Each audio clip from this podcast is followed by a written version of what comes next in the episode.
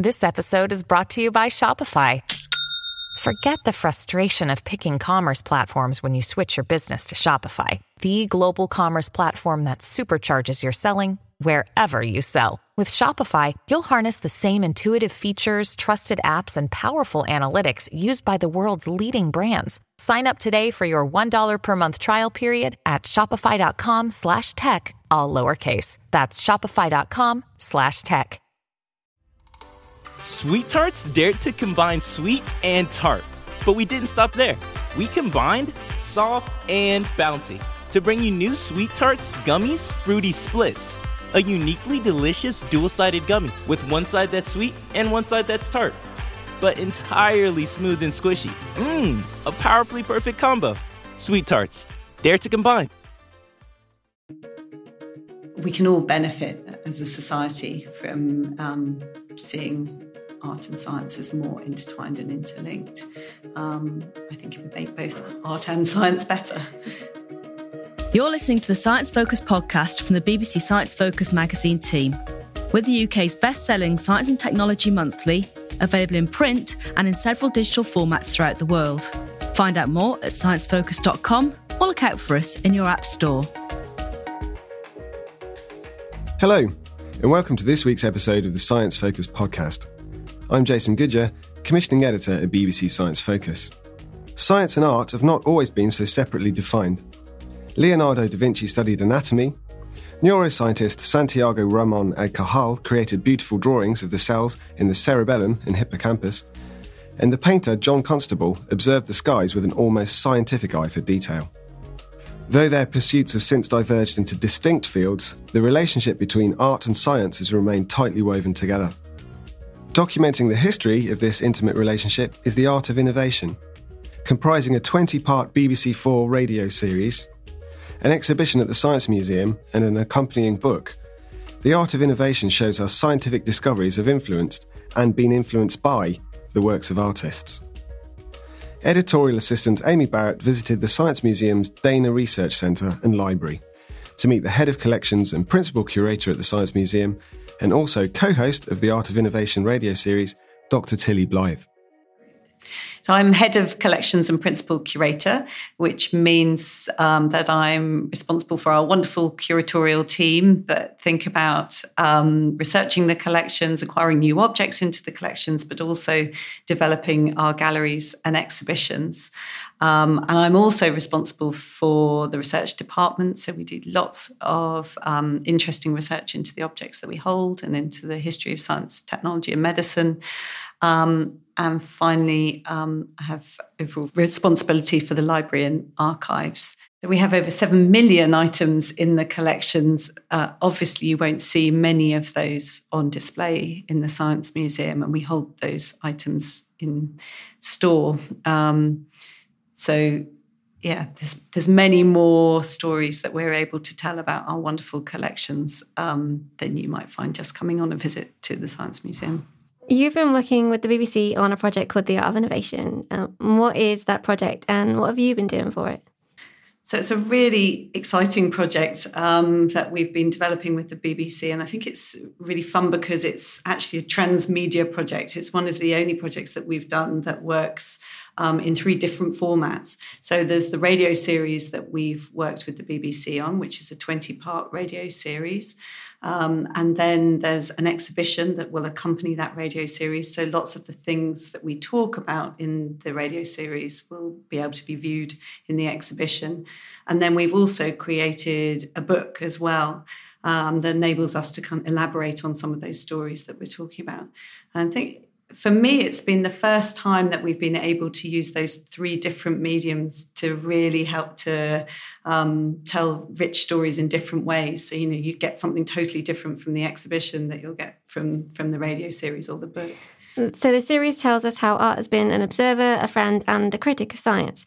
Can you explain how those roles have come about and evolved over time? Um, well, I think, I mean, as we show in the series and the exhibition, it's. Um, it's it's very interesting if you look at the relationship between the two. We tend to think of them as quite separate disciplines. We tend to think of science as about experimentation and um, routine and about knowledge, and art is about creativity and imagination. But if you actually begin to explore that those divisions are not really there. Many of the activities that you undertake um, as a scientist are the same as um, an artist. So, in particular, with relationship to the observer, you know, if you're an artist looking at the sky, you're observing the clouds, you're thinking about the form of those clouds, you're thinking about how that might change at different times in the day. Um, and if you're a scientist, you're doing exactly the same thing. So, you know, it's the same types of um, activities. You might be bringing different knowledge and understanding to those things, but um, it's very much the same basis of kind of inquiring, trying to understand the world around us and, and trying to make sense of that. Um, so, one of the stories we talk about is actually how Constable was looking at the clouds. He undertook this activity uh, called skying, where he would walk around Hampstead Heath and draw um, pictures of the clouds, you know, quick pictures, but he would always put the time of day, the date on them. And it was almost like a scientific observation, and he would kind of study their form at different times. And at the same time that he was doing that, there's a scientist called Luke Howard. Um, he one of the very early meteorologists, and he was actually studying the clouds in a similar similar way, and would do lots of watercolors of those clouds, um, and ended up naming the clouds. Um, so he came up with these different forms of clouds, these different categories, which became you know, the basis that we still use today for the scientific understanding of, of cloud formations. And even the terms of scientist and artist, it's only recently that we've used them to define a career. Um, you had artists who were scientists or scientists who were poets. Absolutely, and that's one of the main things that we've tried to pull out um, through the, the series and the exhibition and the book um, is that actually, if you look at the 19th century or even earlier, the 18th century, you know, you don't have this same distinction that we would have today between art and science. They're very much intertwined.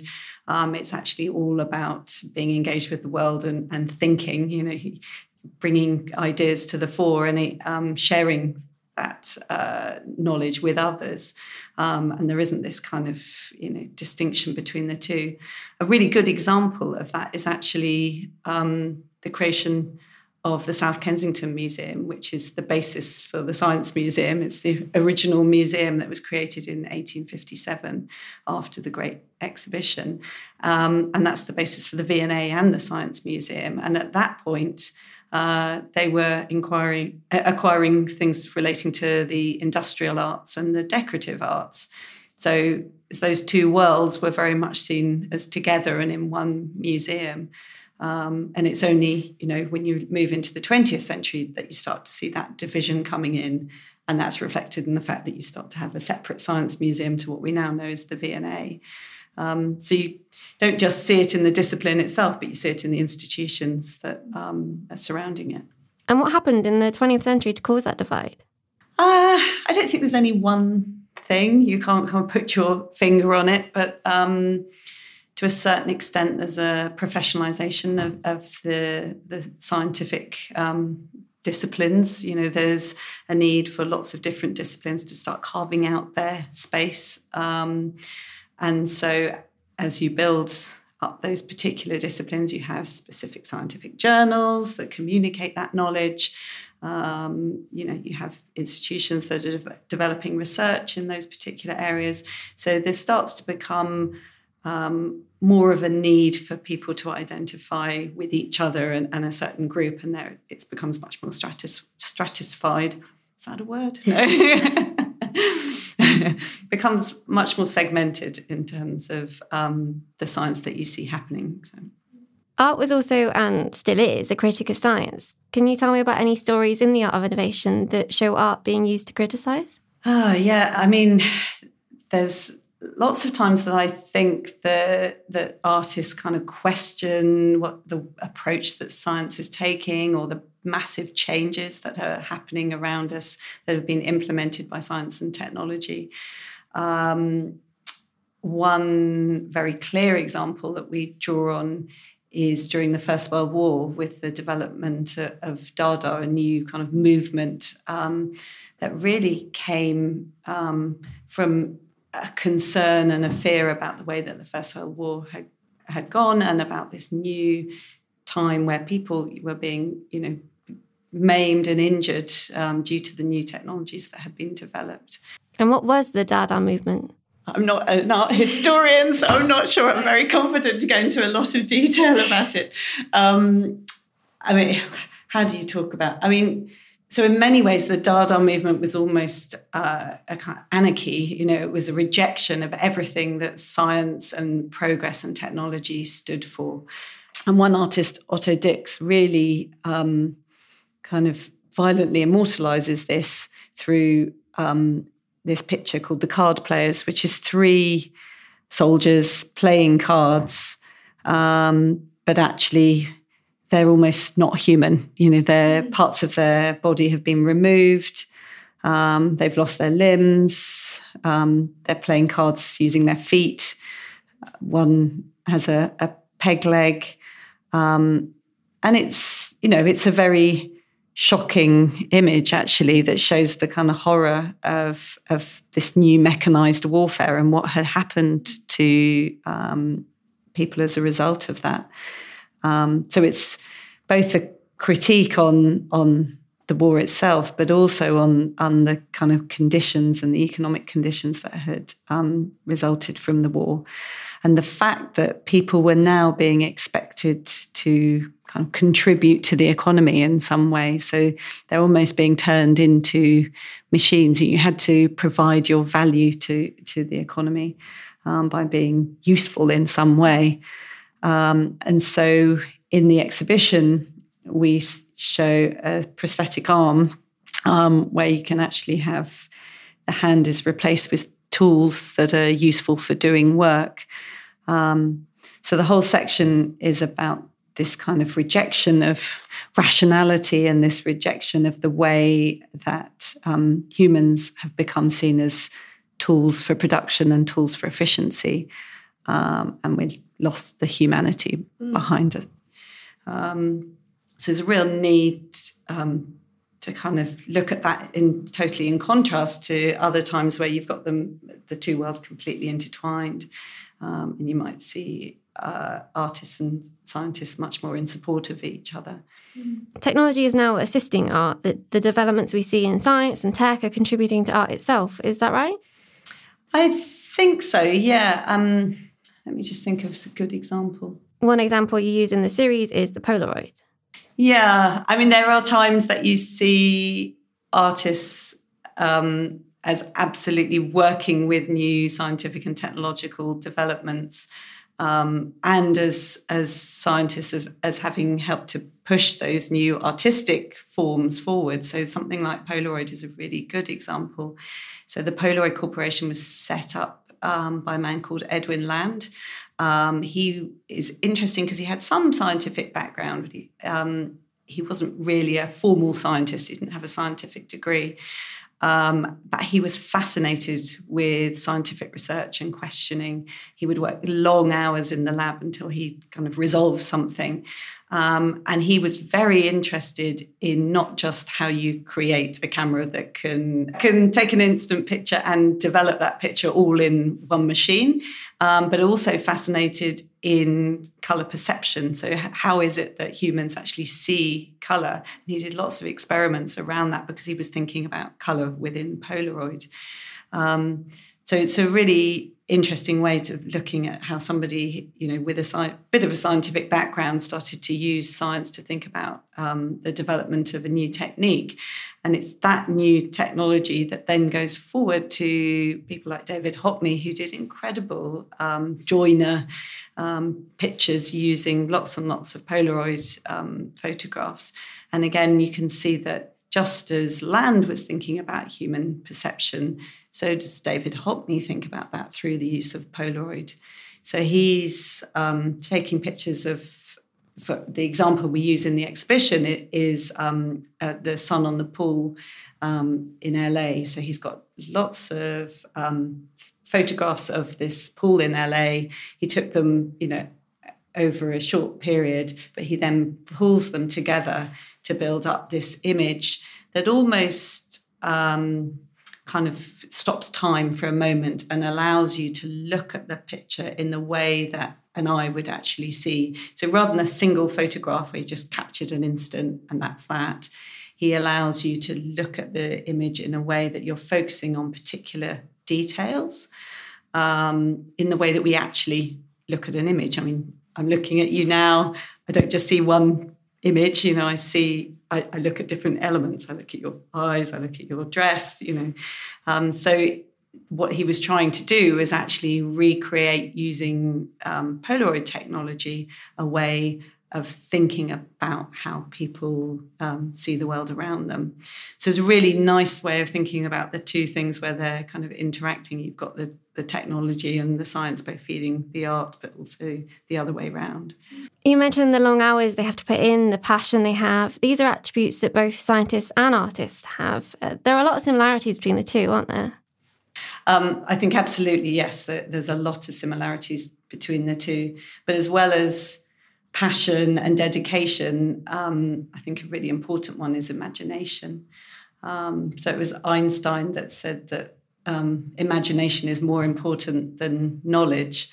Um, and I feel like actually, you know, for artists and for scientists, imagination is absolutely critical um, because it's not just the hard work; it's actually the, being able to think outside the block, box not block. It's actually being able to think outside uh, the box and think in original ways that's um, very important to, to both. Should scientists today pursue art in that case? I think people should pursue whatever they're interested in. I'm not here to dictate, you know, all scientists should be drawing at the weekends. um, I think, you know, following your interests, but I for many people, if you begin to follow your interests, you realize that those divisions break down, that they are constructed divisions. And actually, um, if we can, you know, think more broadly and educate people more broadly, then it invites us to be inquiring about the world around us. Um, and naturally, from that, I think you find that those two worlds are intertwined. And art was often used to educate the general public, wasn't it? What examples are there of art being used as a scientific communication tool? Yeah, yeah. I mean, you talked about art as an observer, and I think, um, you know, it's observing and then sharing and, and, communicating that more broadly. So, one of the sections we have in the exhibition, the first section of the ex- exhibition is called Sociable Science, and it's all about how art um, has worked with science to communicate scientific ideas, be that through um, politics or um, you know through other forms. So a really interesting example um, is the first story we start off with, which is the Joseph Wright of Derby. Um, it's called A Philosopher giving that lecture on the orrery in which a lamp is put in place of the sun. And it shows this um, kind of majestic almost philosopher um, in the center of the painting in red, of which gathered around him is um, a, a, cluster of people, including children, um, and they are centered on this orrery, um, which is showing the movement of the planets in the solar system. Um, and at the center of the image, you have this sense of the sun spreading light on all of their faces. Um, but it's also this sense that scientific knowledge is being spread across their faces. Um, so they're all learning new scientific um, ideas, the ideas that Newton had first put forward about the movement of the planets. Um, so it's images such as this that are quite interesting, but we also know that Joseph Wright of Derby had actually seen a demonstration um, of an orrery and um, we think that he may have seen a demonstration by a man called James Ferguson, who actually came to Derby just before um, Joseph Wright painted this picture. And uh, Ferguson was very enthusiastic about communicating scientific knowledge um, to a broader public and communicating the ideas of Newton. Um, so he published lots of books uh, and went around and gave lectures um, in coffee houses, you know, in lecture halls, really to make sure that uh, these ideas about scientific, um, you know, these new ideas were being spread to the masses, were being spread to the middle classes. There's a story about artists responding to the Royal Institution lectures. I, I wasn't aware of such a history. The image you're talking about is the Gillray, where he um, it shows a particular scientist who worked um, at the Royal Institution called Humphrey Davy. And Humphrey Davy was um, interested in the effects of nitrous oxide, what we now call laughing gas. Um, and he conducted lots of um, scientific research into this, but mainly um, he did it with friends because um, they were extremely interested in the effects that this new gas had. Um, and he had co- you know, friends and colleagues such as Robert Southey, the poet, um, and he they would because they found it so difficult to describe um, the experiences that they were having with this new um, new gas. They, there wasn't really a language for that. There certainly wasn't a scientific language. They turned to poetry, and so Robert Southey actually um, used poetry to describe the effects of nitrous oxide, um, and so did Davy himself. Um, but this is interesting, this picture, um, because it's actually at the time where the, the, French Revolution had happened. There's a lot of um, concern about political radicals, and some of this research was seen to be quite radical in its nature. And so Gillray is really, you know, laughing at the the great and the good of of London society, who are gathering around, um, blowing this hot air um, with each other and trying this this new gas out. Um, so I think it, it's a wonderful commentary both on the politics of the time as well as on the, the science um, of the time and of the ability of art to um, caricature science and, and laugh at new ideas and new progress. Can you describe what's going on in Gillray's cartoon?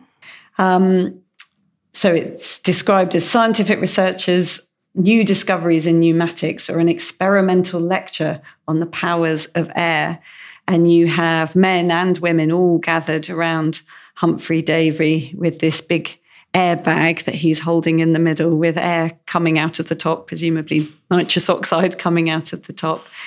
Um, and uh, one particular gentleman who's trying this nitrous oxide and is uh, farting from the other end all over the the crowds um, behind him. uh, but yes, they're very much the the the elite of uh, London society, aren't they? So, was this what the public thought of scientists at the time? Were they laughing at scientists? I don't think it's so much a, a laughing at scientists. I think um, what was interesting is that um, this is more intertwined with the politics of the time. So it, it's kind of laughing and ridiculing some of these new ideas, perhaps radical ideas um, that had been coming in, and this type of science was associated with those ideas. Um, so it's more a, a question about um, the elite groups of society um, and science's role in that than just laughing at science. So sometimes art is a friend, sometimes a critic. Do they ever overlap? Mm. I, I think often it's a, a, friend and a critic, and I think um, the way that the two interrelate is often um, it allows us to question this sense of progress, and progress can be both a positive thing and a, a negative thing, you know. Um, and so to have um, a way of, you know, thinking about this sense of progress you know are we are we sad about the past that that's gone? Are we nostalgic for that past that we've left behind? Or are we um, you know excited about the new future and what it could behold? Um, art allows us to kind of question that that those two scientific and technological realities you know, what's been before and what may be coming.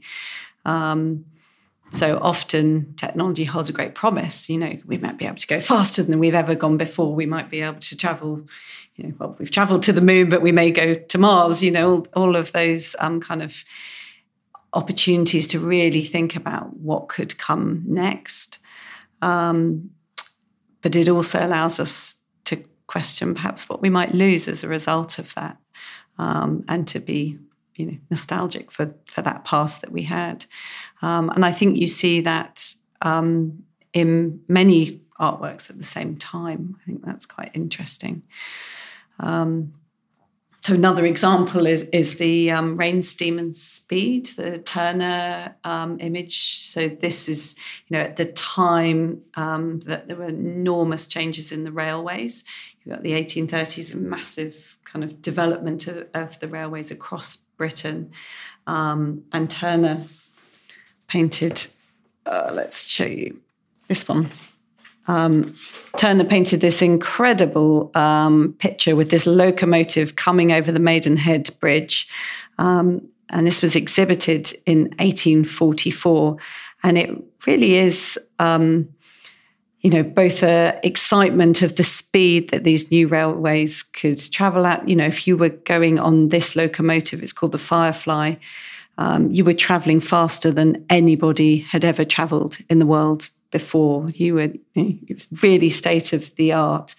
Um, so in this amazing picture, he captures that sense of speed.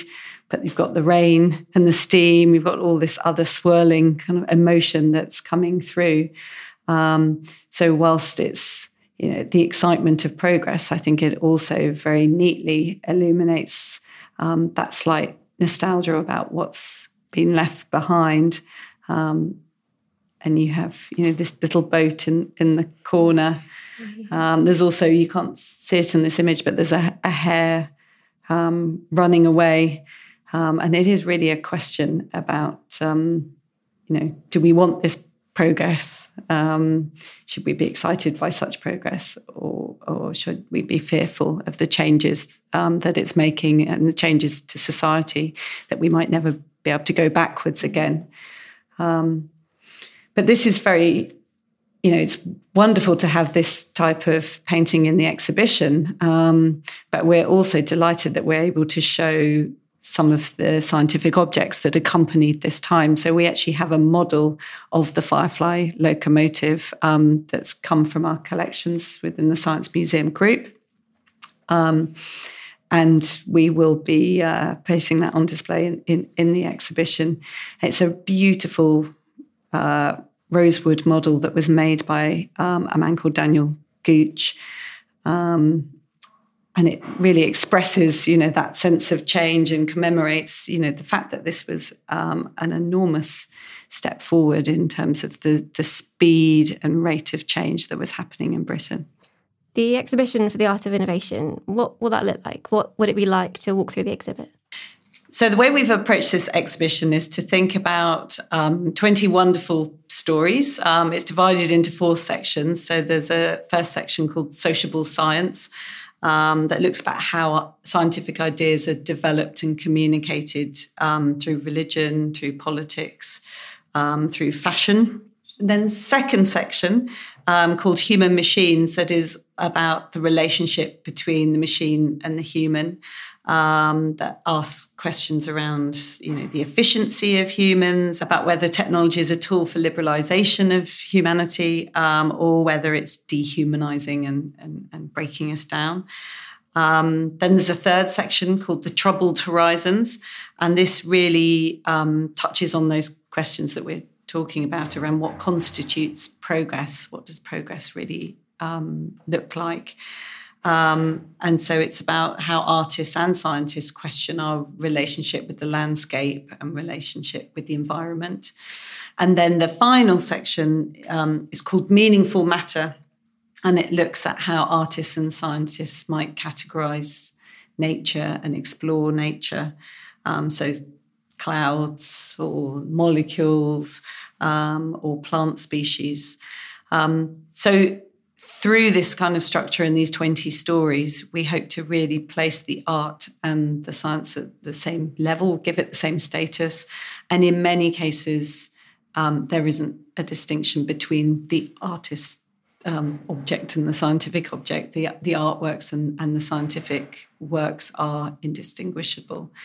Um, so there's you know nice examples where you can see that um, something has been developed by somebody that is neither an artist or a scientist. Why is it important for the scientific objects and the art to be placed on the same level, status free almost? The premise for the series and the exhibition is that um, there are not two separate worlds. So C.P. Snow gave a lecture um, called The Two Cultures in 1959. Um, and in that, he described, you know, these the division between the arts and the scientists. Um, we feel very strongly that, you know, they shouldn't be thought of in that way. Um, and so to see them as, you know, one culture, you know, that we define and um, think about in many different ways, I think is is really important. Um, yeah. So if you think about it as one culture, it's important that there isn't a, a you know a hierarchy between the two, and that um, science isn't given a higher status than art, or, or the other way around. Um, I think they interlink in the ideas that they play off. They you know question uh, the world around us, um, and they critique what's happening, and that's um, an important kind of tool for, for humans to to kind of take things forward. Out of those 20 stories, have you got a personal favourite? Oh, um, I yes, I do. it's a bit mean to ask me to uh, say which one I like best because it's a bit like choosing your favourite child. but um, I particularly like the story um, about uh, the BBC series Edge of Darkness, which was a television series in the 1980s. Um, this is, um, I think, a really compelling piece of um, television drama, really exciting series. It looks um, at um, the kind of nuclear state at a time that there was, you know, a lot of questions around nuclear politics, about the role of nuclear power and nuclear weapons. Um, but it does throw does so through a really fascinating um, drama about a man trying to uncover why his daughter has been murdered. Um, but in this series, um, there's a reference to Gaia um, and a reference to some of the ideas that the scientist Jim Lovelock put together um, around this idea of the planet in equilibrium, you know, that the planet will sustain life. Um, and so I really like this particular story because I think it's um, interesting in the way that it combines James Lovelock's ideas about environmentalism, about humanity's role within the planet, um, whether we play a positive or a negative um, effect within that. Um, and at the same time, allows a television drama to kind of bring in ideas around mysticism and spiritualism um, into this kind of scientific discipline. So it's a real, um, it, it really strongly shows how science can play such a important uh, role in the dialogue around um, our culture as a whole. You know, where it invites us to think about scientific culture as part of our um, what's the term? invites us to think about scientific culture as um, as part of something that we're all talking about um, all the time. You know, through a TV drama that you know at the time won many BAFTA awards, you know, was highly acclaimed. Um, and so it's a quite nice kind of intertwining of those two worlds. You wouldn't necessarily expect to come across the ideas of, of the scientist Jim Lovelock in a TV drama. The art of innovation looks right across history from the 18th century to present day. What is the current relationship between art and science? It's interesting. I think as science has started to move in some areas, say in theoretical physics, it's much more um, about the imagination and about what's possible. Um, so, you know, again, the role of of artists in being able to invite us to open up those questions is really important. Um, in terms of kind of where we are with art and science. I think we're very interested in thinking about a kind of broad culture for education and making sure that art and science are both part of uh, you know the educational landscape. Um, and so, if you're thinking in the current day, um, you know, many people are very engaged in scientific ideas relating to the environment because we can all see the massive changes that are happening um, to the world around us. So, actually, um, you know, embracing that, um, uh, you know, engaging with that and saying, well, you know, places like the Science Museum are a wonderful place to come and broaden your scientific horizons. Um, you broaden the level of knowledge um, that you have about science and not to be afraid of science. I think some people are a little bit scared that perhaps they don't know enough and, and they, you know, that they, they ought to understand science more. But actually, um, I think, you know, in many ways, science is underlying so much of what we do think about that um, there's many ways that we can all engage in science and not just by coming to see the exhibit, but having the radio series and the book. If you can't get to London, you can still enjoy the project and find out more about the history of art and science. Absolutely, and, and the radio series is really really fun. I think it's given it's been a great opportunity to go and talk to lots of other people.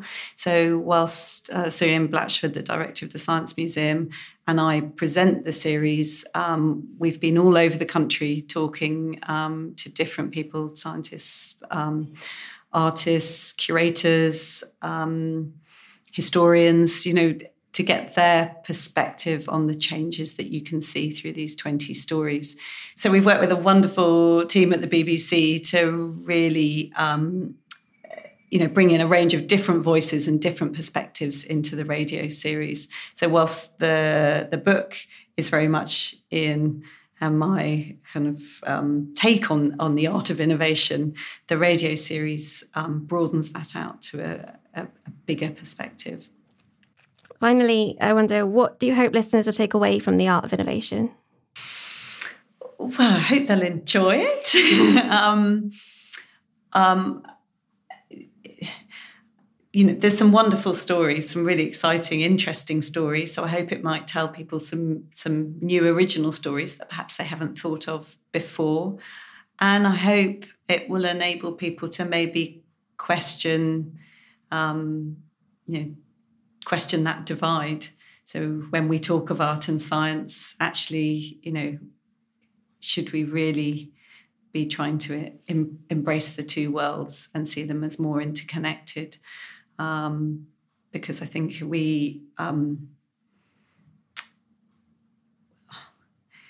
we can all benefit as a society from um, seeing art and science as more intertwined and interlinked um, I think it would make both art and science better. That was Dr. Tilly Blyth speaking about the art of innovation.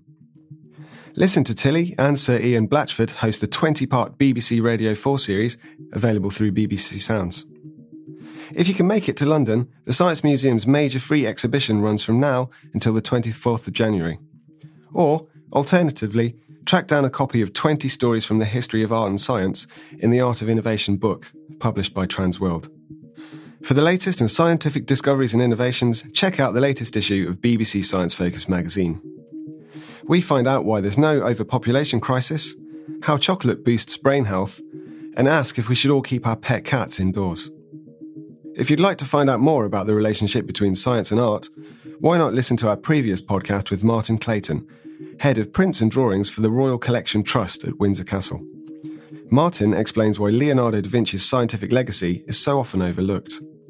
Or, alternatively, listen to scientist James Lovelock talking about his life, career, and Gaia theory in our episode recording on the eve of his 100th birthday.